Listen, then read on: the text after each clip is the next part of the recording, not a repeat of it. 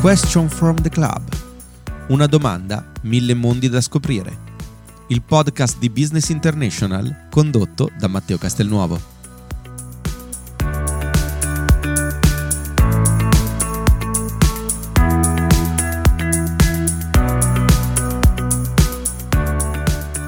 Buongiorno a tutti e benvenuti al nostro consueto appuntamento con Question from the Club, lo spazio di approfondimento virtuale all'interno del quale cerchiamo di comprendere al meglio tutte le sfaccettature del business. Quest'oggi vogliamo parlarvi di ristorazione, food, grande distribuzione e retail, in modo particolare perché proprio in questo weekend apriranno le porte dell'edizione 2021 della fiera Tutto Food, nella quale sarà presente un grande spazio di confronto all'interno di Retail Plaza, che permetterà a esperti, opinion leader, imprese e professionisti di confrontarsi sui principali temi, le sfide e le opportunità dei prossimi mesi per questa particolare industry e lo facciamo in modo particolare con Giuseppe Stigliano che è CEO di Wonderman Thompson Italy e docente di Retail Marketing Innovation presso l'Università Ulm, l'Università Cattolica del Sacro Cuore e il Politecnico di Milano. Buongiorno Giuseppe e grazie di essere con noi. Buongiorno a tutti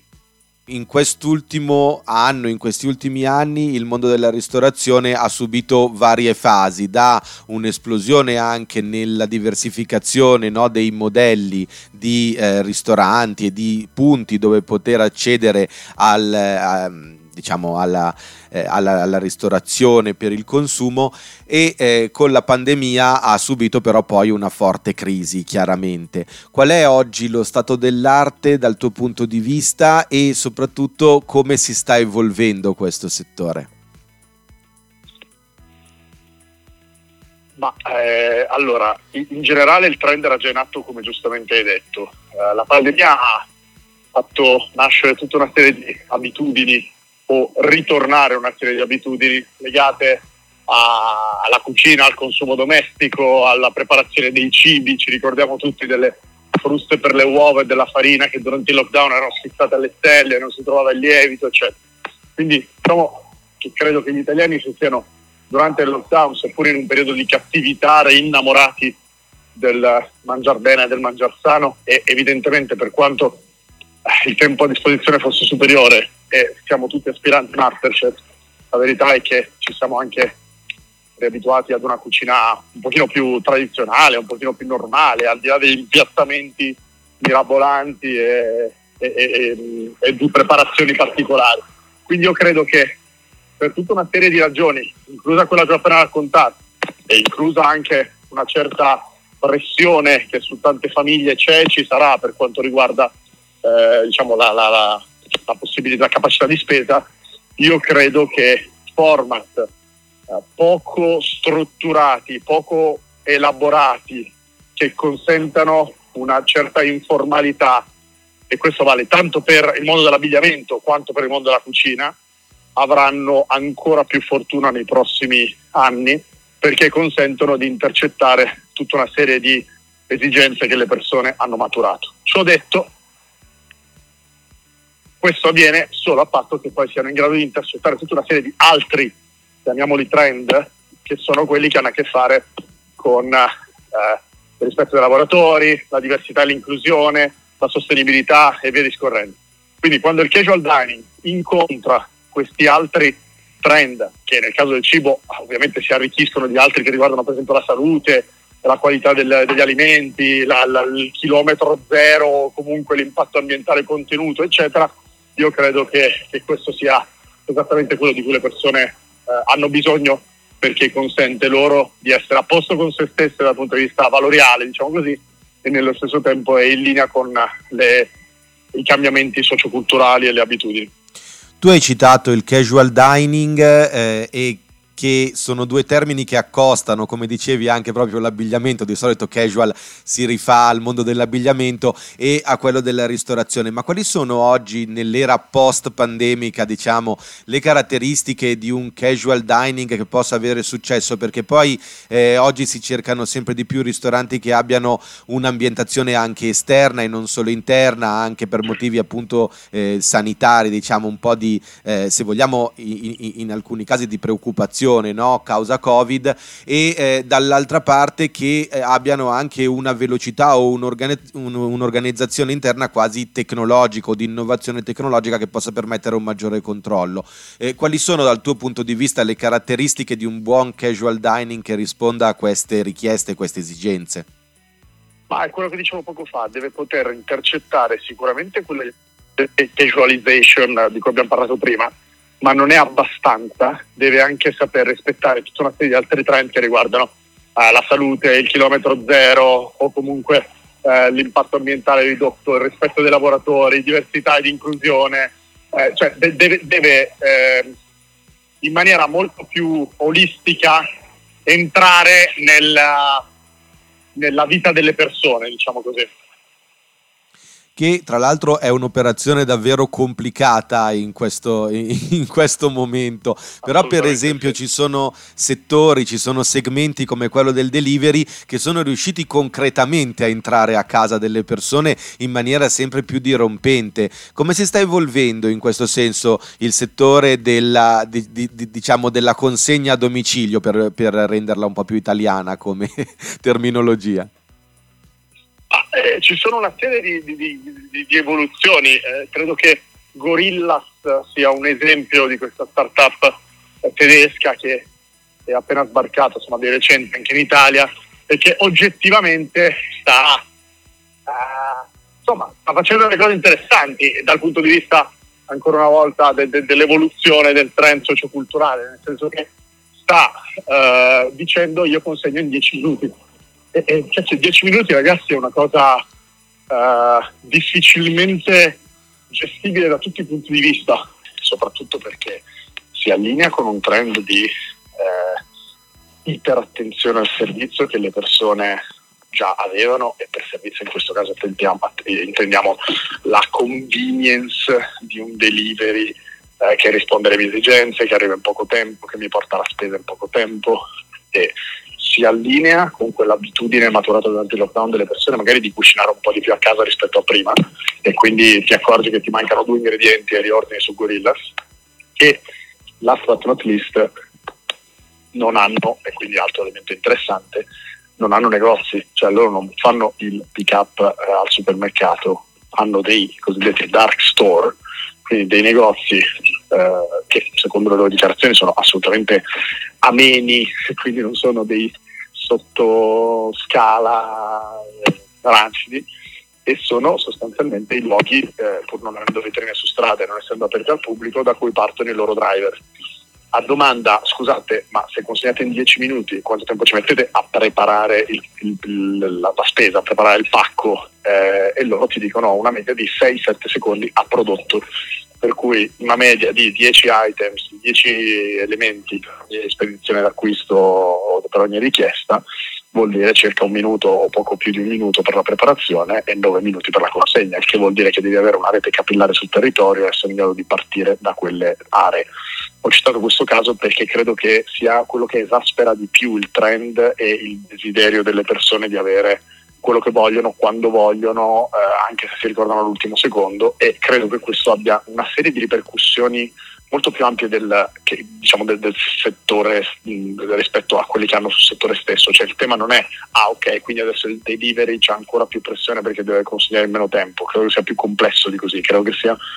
un'asticella delle aspettative che si alza rispetto alla, alla dire, alla flessibilità, all'elasticità che le persone chiedono. È anche una differenza proprio nel modello lavorativo di chi poi va a consegnare, nel senso che Amazon sembrava già una cosa incredibile che ti consegnasse in un'ora o in un giorno, ora esatto. si parla di dieci minuti e quindi siamo quasi al teletrasporto praticamente. E questo però anche dal punto di vista del retail impatta moltissimo perché come dicevi tu non esiste più neanche l'idea del negozio fisico, esistono dei dark store che è un po' come il dark web, cioè che esistono ma non esistono, tutti sanno che ci sono ma nessuno li ha mai visti e, come va a modificare questo però anche in termini di tendenza in un mercato come quello del retail, della, della grande distribuzione dove eh, in generale diciamo eh, si è andati sempre di più verso un'ibridazione um, digital, no? cioè il, provo il, il, il prodotto diciamo in store e magari lo compro online o viceversa e oggi invece è direttamente lo voglio me lo faccio consegnare a casa ora praticamente. Come certo. si, si, si evolverà la situazione da questo punto di vista? Ma allora, il, il, retail aveva già fatto i conti con la trasformazione digitale, nella misura in cui eh,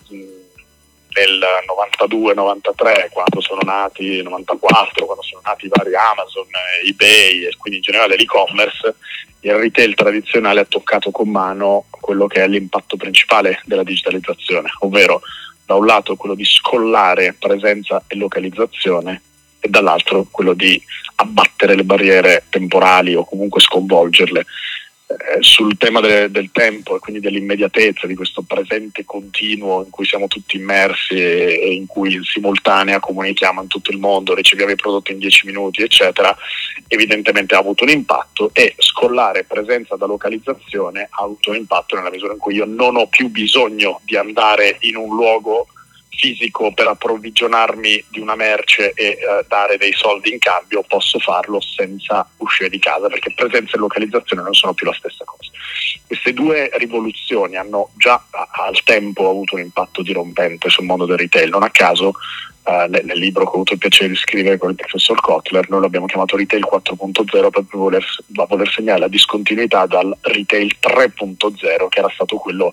uh, del cosiddetto everything under one roof, tutto sotto lo stesso tetto, che era stata la rivoluzione portata diciamo, nel dopoguerra in tempi di boom economico e in tempi di sviluppo della mobilità familiare e della refrigerazione domestica dai centri commerciali fuori porta che consentivano appunto alle persone di andare con la loro macchina e di stoccare nel frigorifero due cose che non c'erano prima e quindi non si poteva andare lontano da casa e fare la spesa per una settimana.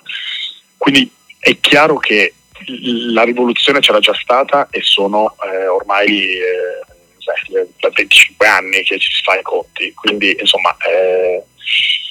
diciamo è, è sicuramente un qualcosa di maturo come trend. Era già da tempo che i retailer tradizionali dovevano dare alle persone una ragione oggettiva per andare in un luogo fisico, perché altrimenti le opzioni eh, più flessibili eh, come quelle che abbiamo descritto avrebbero decisamente eh, inciso. Quindi non è una novità, probabilmente si è esasperata nel, nel, periodo del lockdown perché abbiamo vissuto un'accelerazione di tutta una serie di trend, incluso l'alfabetizzazione digitale di segmenti sempre più ampi della popolazione. Quindi se addirittura gli over 60 si sono abituati che possono comprare online e farselo consegnare, probabilmente se quelle stesse persone erano abituate ad andare col carrellino a fare la spesa caricarsi l'acqua e stancarsi per portarla a casa, è piuttosto probabile che queste persone non tornino alle vecchie abitudini considerando quanto fossero onerose o comunque cerchino delle formule ibride cui vanno nel fisico ma nel 99% dei casi chiedono la consegna a domicilio eccetera. Quindi i cambiamenti c'erano già in atto, eh, c'è stata sicuramente un'accelerazione, c'è stata un'accelerazione dell'alfabetizzazione digitale su segmenti della popolazione diversi da prima e quindi mi aspetto che diciamo così, i retailer abbiano ancora più ragioni per dare un motivo alla gente per andare in un luogo fisico che non siano ovviamente connessi al semplice approvvigionamento merci, e, dire, trading, no? scambio di valore, soldi, merce. In questo senso, tra l'altro, dal punto di vista proprio prettamente economico, una delle conseguenze del Covid è stata appunto che il, il fatto che molta della popolazione italiana oggi è, non dico caduta in una situazione di povertà, eh, però insomma ha visto sensibilmente erodersi il proprio patrimonio economico e la propria capacità di spesa. E eh, quindi anche delle situazioni, de, delle ambientazioni come quelle dei, dei discount potrebbero assumere maggiore valore. E lì però c'è un discorso prettamente fisico o anche in quel caso ci sarà un'evoluzione digitale? Io sono un po' restio a considerare il digitale come qualcosa che ha un impatto in alcuni settori sì e in altri no, eh, e, o comunque in alcuni segmenti dello stesso settore e in altri no. È oggettivo che eh, le persone abbiano una crescente domanda di quella che eh, con un termine anglosassone definiamo convenience, ma semplicemente perché è un concetto molto ampio rispetto alla produzione letterale convenienza in italiano, quindi che include eh, una efficienza punto di vista temporale, una eh, facilità nel, nello svolgere la, la, spedizione d'acquisto, una customer experience fluida e quant'altro. quindi io penso davvero che il digitale sia un mezzo per un fine. Se il fine è quello di soddisfare una esperienza cliente sempre più uh, esigente, complessa, articolata e il digitale può essere un abilitatore in questo senso perché semplifica la vita, allora mi aspetto che il digitale abbia un impatto anche nel mondo del discount e in generale in tutti i mondi eh, che, che, che, che possiamo immaginare. Dall'altra parte, se invece il digitale non riesce a entrare in maniera invisibile nelle abitudini delle persone, ma al contrario diventa un onere per cui devo ricordarmi di scaricare l'app perché altrimenti quando entro non vengo riconosciuto e quindi non posso fare la spesa, e allora lì mi stai complicando la vita, non mi stai agevolando l'esperienza cliente e quindi in quel caso l'impatto ne avrà decisamente di meno. Quello che guida, come al solito, è il cliente, che è sempre stato re, diciamo così, tutti dicevano che il cliente è re, probabilmente adesso ha tutti i poteri che sono connessi con quel job title e li esercita in maniera decisamente pronunciata. All'interno di un ambiente come quello di Retail Plaza, dove si inseriscono appunto le tavole rotonde che tu modererai, eh, chiaramente, eh, sempre all'interno ovviamente della fiera tutto food, il cliente è al centro, come dicevi tu, ma ha anche non solo un'accensione di consumo, ma anche di guidare i valori, come possono essere la sostenibilità o l'innovazione delle imprese che ruotano no? intorno, che gravitano intorno a questi contesti. Eh, l'ultima domanda che ti faccio è quindi quale sarà secondo te l'esigenza più importante da intercettare per un retailer, per un ristoratore, per un discounter anche, ma, eh, o un deliverer, eh, per riuscire a mantenere il passo con i tempi e gestire la competition che come vediamo anche a livello temporale è sempre più rapida e, e pressante? Io credo che la risposta a questa domanda sia nella, nell'attitudine, nella mentalità di chi governa queste aziende più che nel proporre soluzioni tecniche o di hardware o di software. E io credo che per una serie di ragioni che in parte abbiamo descritto, la costante, l'unica costante di questo nostro presente e del nostro futuro sarà il cambiamento. Per cui più che eh, diciamo, dare consigli su quali competenze, quali tecnologie, quali so, hardware, software eh, o altro. Io credo che il, l'unica raccomandazione sia quella di dare per scontato che il cambiamento c'è, ci sarà e probabilmente in alcuni momenti sarà esponenzialmente accelerato e quindi dobbiamo dotarci dal punto di vista dei processi e dal punto di vista delle infrastrutture di una certa flessibilità la quale flessibilità o agilità, come spesso viene definita, è decisamente in controtendenza con quella che è stata storicamente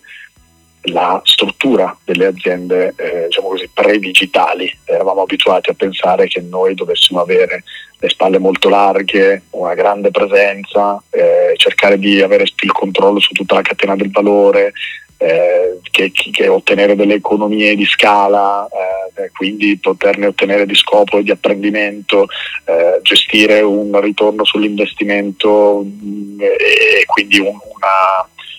valore eh, che sarebbe stato sostenibile nel tempo e quant'altro. Oggi tutto ciò viene meno perché il tuo ritorno sull'investimento lo devi misurare in mesi o al massimo in qualche anno e non in decenni, perché i tuoi costi di ricerca e sviluppo di conseguenza sarebbero troppo elevati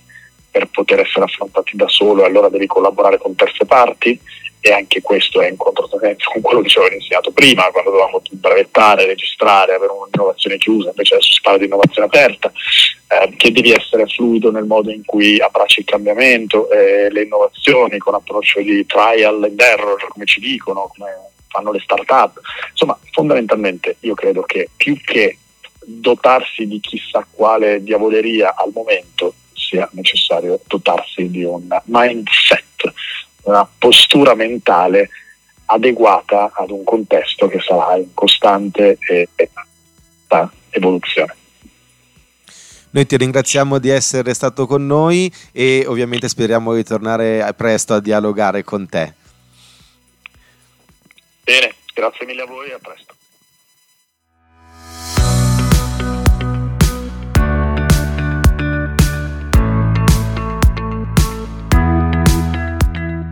Avete ascoltato Question from the Club, il podcast di Business International condotto da Matteo Castelnuovo.